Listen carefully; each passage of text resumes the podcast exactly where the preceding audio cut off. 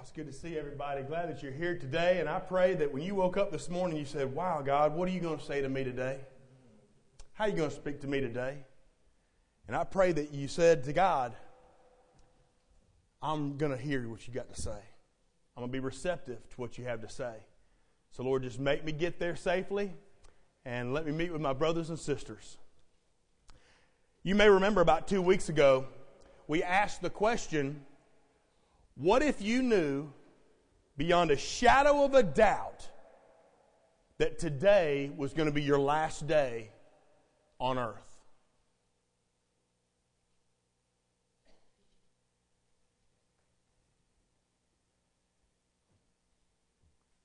What would you do?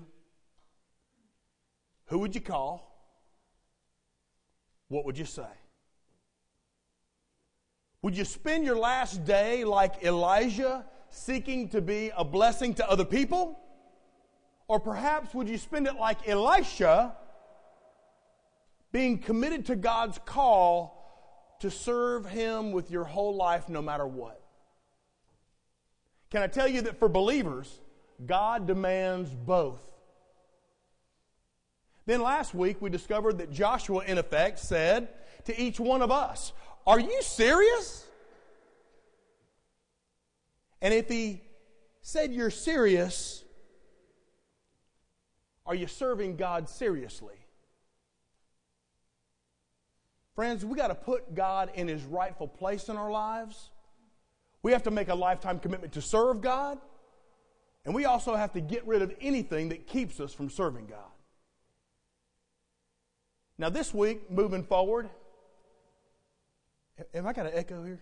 Thank you. You want to knock that out for me? This week I read that those who do not learn from history are destined to repeat it. Those who do not learn from history are destined to repeat it. Friend, the history of the people of Israel was given to you and I so that we would learn lessons and avoid repeating the same mistakes they made. But what lessons? What changes? What warnings should we heed? I mean, think about this. If, if God's chosen people, the Jews, couldn't get it right, then how can we?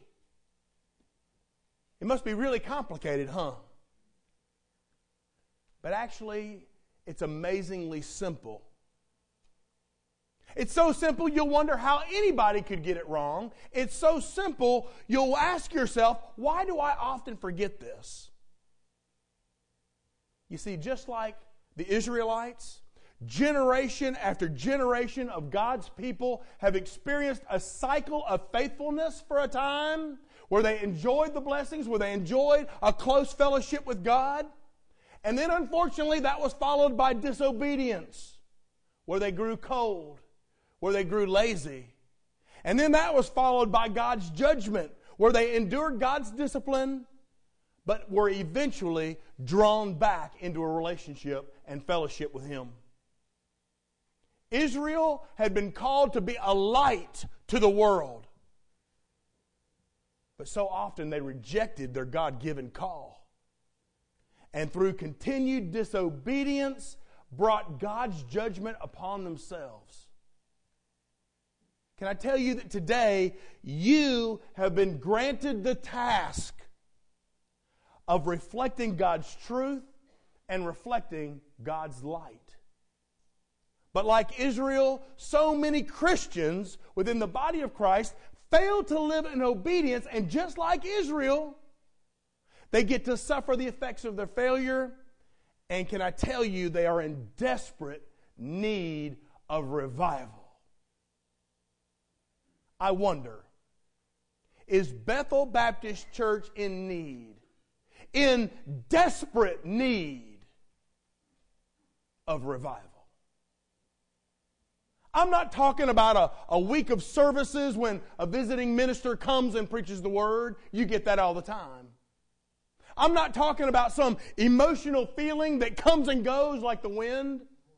I am talking about something that can happen at a moment's notice where God comes in, He recovers that which has been lost, He repairs that which has been broken, and He restores that that has been taken. I'm speaking about a life changing encounter with God that causes me to refocus my vision and regain my spiritual enthusiasm. I'm talking about God causing me to see myself as He sees me, fearfully and wonderfully made, chosen to bear His image, and chosen to accomplish His will. I want the kind of revival that awakens the sleeping call of God on my life. An encounter that jars my memory, that, that takes me back to that moment when God saved me through the precious blood of Jesus, where He filled me with His Holy Spirit, where He granted me His stamp of approval, and where He anointed me with power to do His work, His way for His glory. I'm talking about the kind of revival that causes me to get my priorities straight. Are we in need of that kind of revival? Are we in need of that kind of revival that reminds us, as 2 Corinthians 5.15 says, that Christ died for all, that those who live should no longer live for themselves, but for Him who died and was raised again? I believe I need a revival. A revival that reminds me that I am not my own, that I belong to Him and I must be about my Father's business. But how?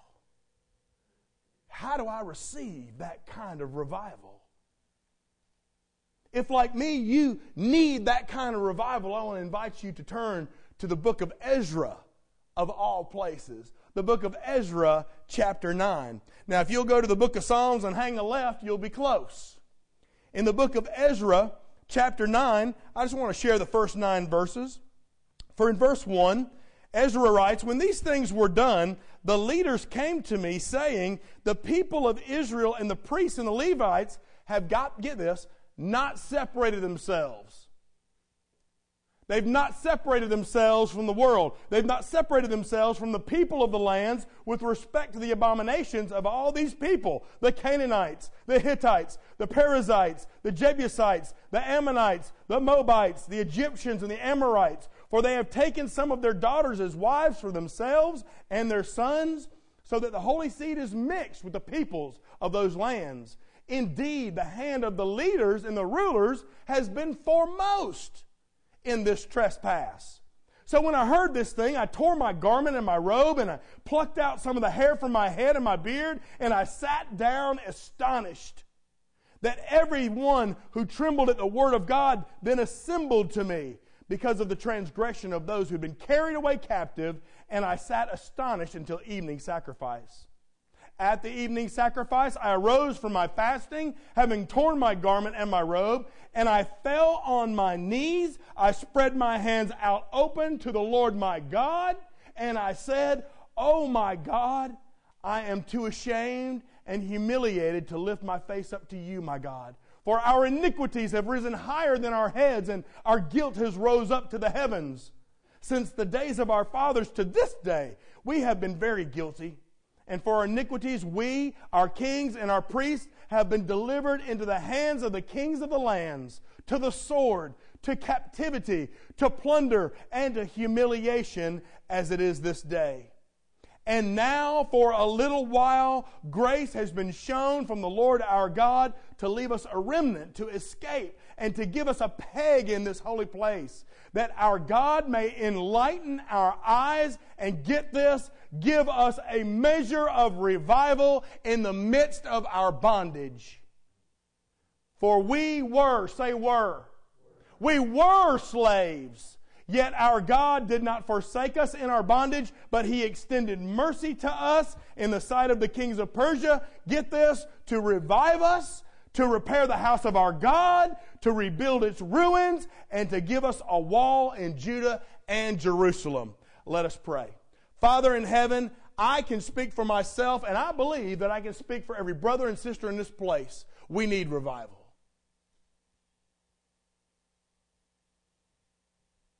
We need revival that begins with that person we see in the mirror.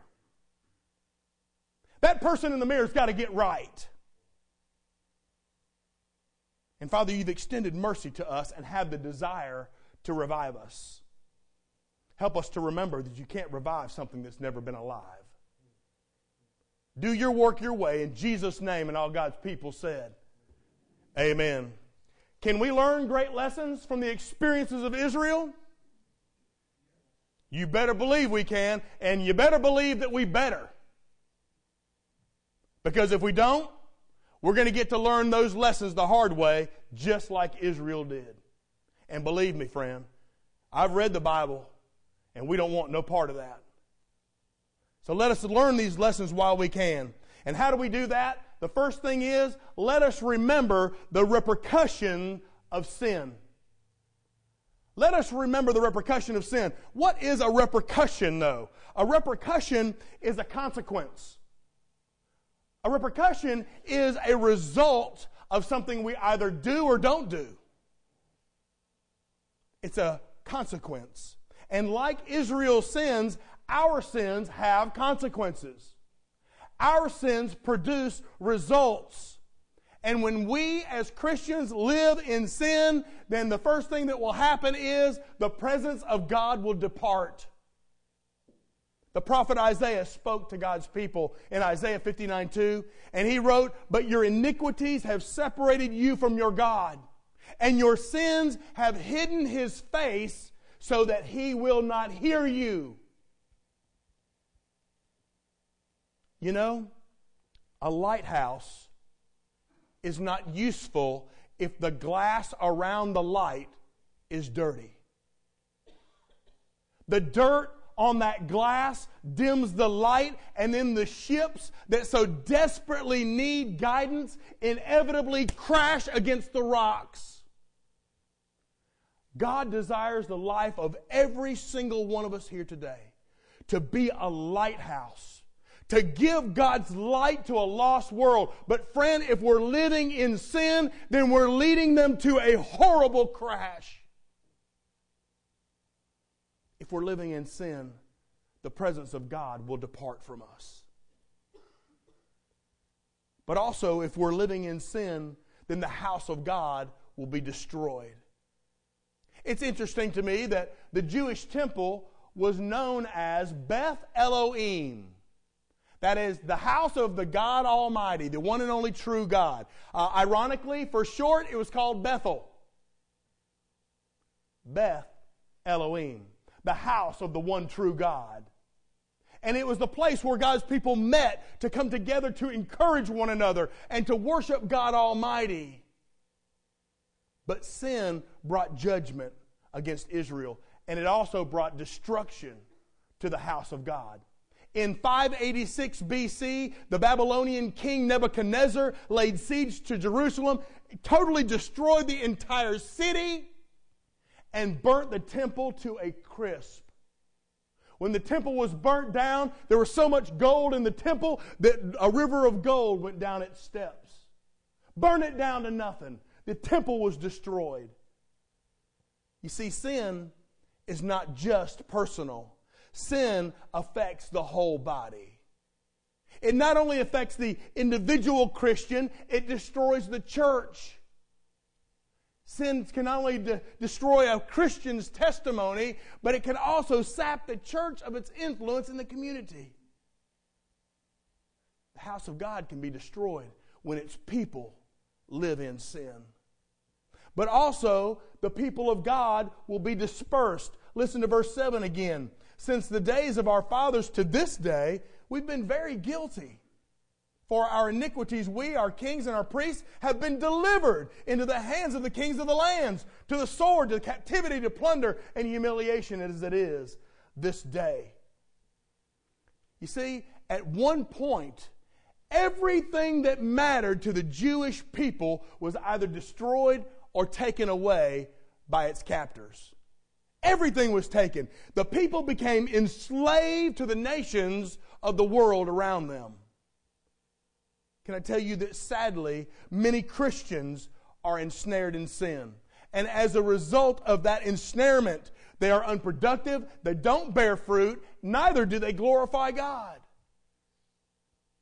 For these Christians, the only hope of breaking out of that bondage of complacency is revival. They've got to get revived. They've got to get back on track. So, one of the great lessons that we learn from the experiences of Israel is the repercussions of sin. But let's also see some good news. Let's see the road to revival. Friend, the first step to revival is recognizing bondage. You may say, Brother Bill, I'm not in bondage. I'm going to show you that perhaps you might be. In Isaiah 57, Isaiah taught God's people to rebuild the way, to remove every obstacle, for the Lord God Almighty says, I will revive the spirit of the humble, and I will revive the, the hearts of those who repent. What does that mean? Well, friend, it don't take us long to look around in our world and see all kinds of people who are in bondage. There are people who are in bondage to all manner of addictions. Addictions to drugs, addictions to alcohol, addictions to spending, addictions to sexual perversions, and on and on and on. But there are other bondages. Other bondages that are a little bit less recognizable? Are you living in bondage? Do you know that many of God's people are? Many of God's people do live in bondage. So let's ask ourselves these questions Do I have joy? Do I have peace? Do I have hope? Do I have assurance of heaven? Do I have a sense of self worth? If you do not have peace, then can I tell you, you are in bondage to worry. If you do not have joy, then you are in bondage to unhappiness. If you do not have faith, then you are in bondage to, to doubt. If you do not have hope, then you are in bondage to despair. If you do not have assurance, then you must be in bondage to dread. If you do not have a sense of worth, then you are under the bondage of shame. But can I tell you that God gives joy? God gives peace. God gives hope. He gives faith. He gives assurance. He gives a sense of self worth. So, friend, if any of those things are missing in your life, then you're living under bondage. And if you're living under bondage, then you're not free to live the way that God created you to live. Friends, let us repent. Let us identify it let us remove the obstacles that hinder us from being all that God wants us to be. We've got to recognize who God is, recognize what He thinks, believe and hope and be assured that what He sees in us is the truth, not what other people see or think. Andrew Murray said this. He said, A true revival means nothing less than an absolute revolution. A revolution where we cast out the spirit of worldliness and make God's love triumph in our hearts. That's what revival is a revolution. So, friends, are you in the place where you're ready for revival? If you are, then prepare yourself for the results of revival. When we're willing to repent, when we're willing to identify and remove those obstacles that hinder us from being all that God wants us to be, then the Bible teaches that there will be a release from bondage.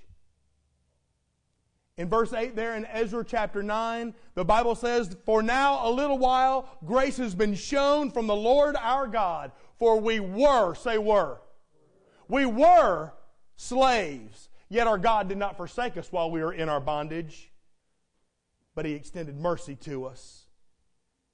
If the first step to revival is recognizing bondage, then that means that the second step to revival ought to be to do something about that bondage.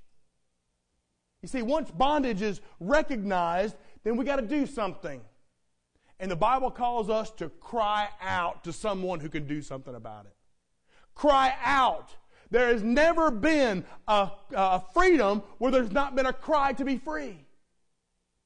There's never been a release from bondage unless there's first been a cry to be released from that bondage. Do you remember back in Exodus chapter 2 where the Bible said, Now it happened in the process of time when the king of Egypt died that the children of Israel groaned because of their bondage.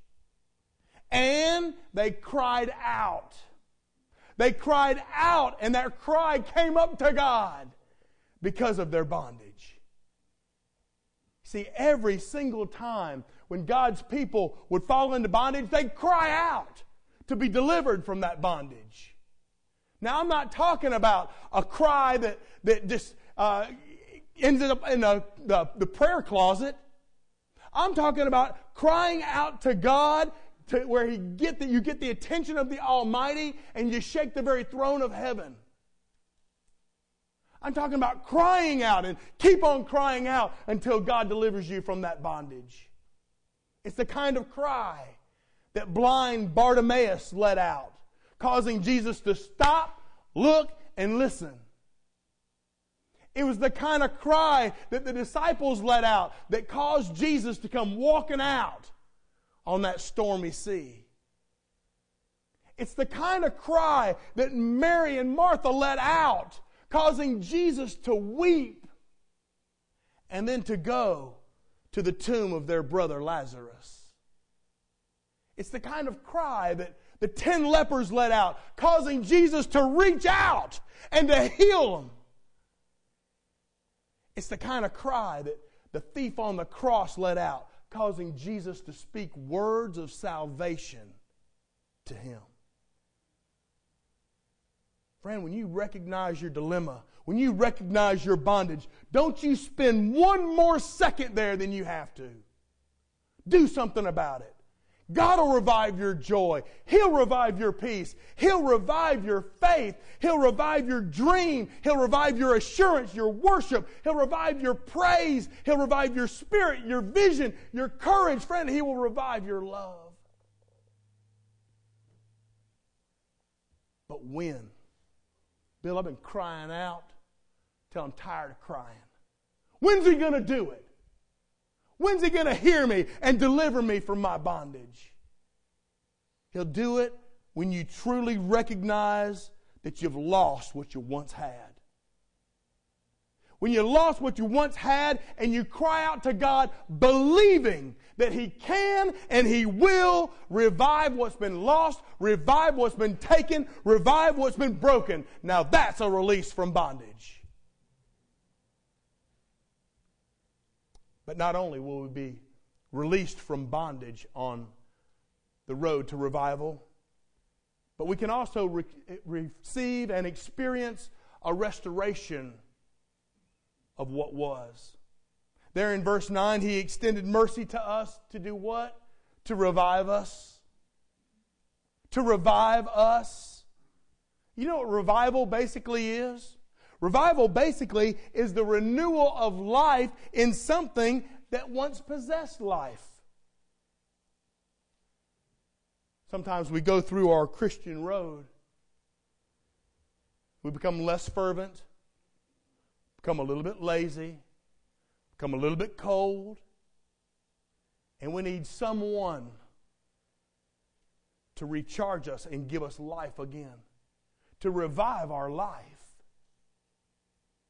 Did you know that it is impossible to revive something that's never been alive?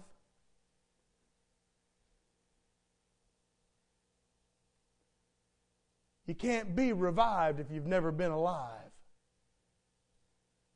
You got to be in a relationship with God in the first place before you can experience revival. I read about a Christian man who fell into sin and was convicted of a crime, landed him in prison for seven years. He thought all hope was lost. Didn't really have a reason to go on living. But while he was there, there was a godly guard who spoke to him and let him know about God's power to restore. To restore no matter what the crime might be.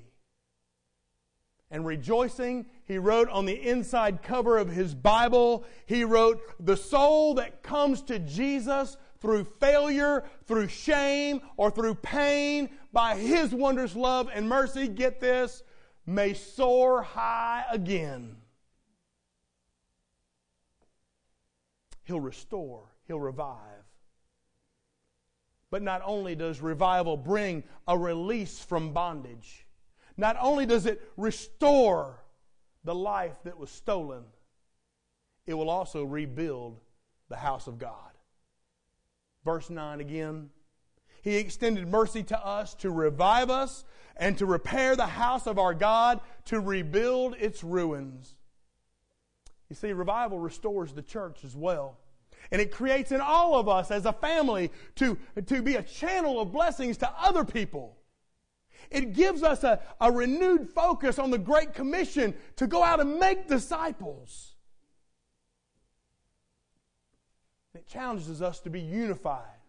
All of us together, all of us, say all of us all of us together being unified to change our community, to change this nation.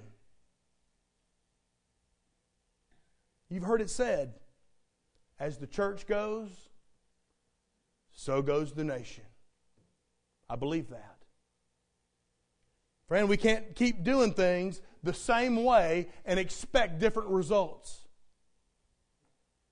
Something's got to change something's got to change. And revival is nothing less than a brand new beginning. A brand new beginning of obedience to God. And God invites you to do that today. He invites you to a brand new beginning of obedience to Him. James A. Stewart said, Revival happens when the people of God begin. Say, begin. You can begin today.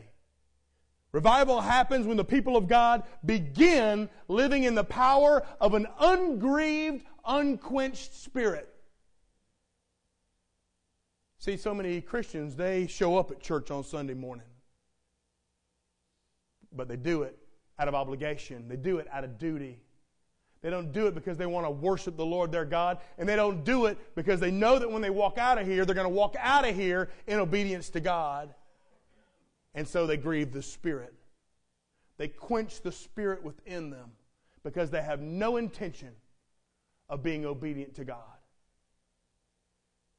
So I guess what I'm telling you is, is that what you do next after this service is over really reflects what you believe in God. Will you be released from bondage? Will you seek that life that was lost to be restored? Will you submit to the Spirit's desire to recover what's been lost, to repair what's been broken, and to restore what's been taken? Will you surrender to a life changing encounter with God that causes you to refocus your vision and regain your spiritual enthusiasm? What does it take? What do I got to do, Bill? Hear me. Surrender. Surrender. Say it with me. Surrender. Will you remove the obstacles? Will you cry out to God to be released from the bondage you're in and thereby experience a restoration of life? it'll happen through your surrender. But remember, it's impossible to revive something that's never been alive. So, friend, if you've never come to the Lord Jesus Christ by faith to accept the grace that God's given, you can't expect revival to happen in your life. You first have to have a relationship with God in order for that revival to occur. So, the decision time today is twofold. It's one for that person who realizes, I can't be revived because I don't have a relationship with God to begin with. If that's you today, during this song, you can come forth, you can allow me to share what the Bible says about how you can be born again into the family of God. But the second part of this decision time is this if you're a Christian, you know you have a relationship with God. It's just not what it needs to be, not what it once was. Then you have an opportunity today to start a new beginning, a new beginning of obedience to God, and experience that restoration in your life. Experience that revival that begins in your life. If every single one of us did it on the individual level, then we would experience it on a church wide level as well. If all of us refuse on the individual level, then we can't expect it on the church level. So, what'll it be? What'll it be? Only you can answer that question for you. Don't be worried about somebody else. You be worried about you. Are you ready for revival? Let's pray.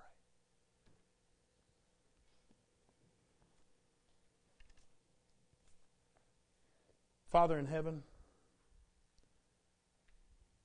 beyond a shadow of a doubt, I know that it's not me who's been talking about revival lately. Beyond a shadow of a doubt, Lord, I know that it's you that desires your people to be revived. That you have this uncanny desire to restore that which is lost, to repair that which has been broken, and to regain, for us to regain that which has been taken. Lord, I pray again by faith in the name of Jesus Christ, your Son, and the blood He shed on Calvary's cross, Lord, that you would help us to refocus our attention to you and to regain that spiritual enthusiasm we once had. We surrender. Say it, church. We surrender. Father, if that's a true statement in the lives of those who just said it, Father, I pray that you would bring revival first and foremost into their lives as individuals so that revival can come on this church, so that revival can come on this community, so that revival can come on this nation. Lord, we know that it begins with us. It begins with me. It begins with the person I see in the mirror.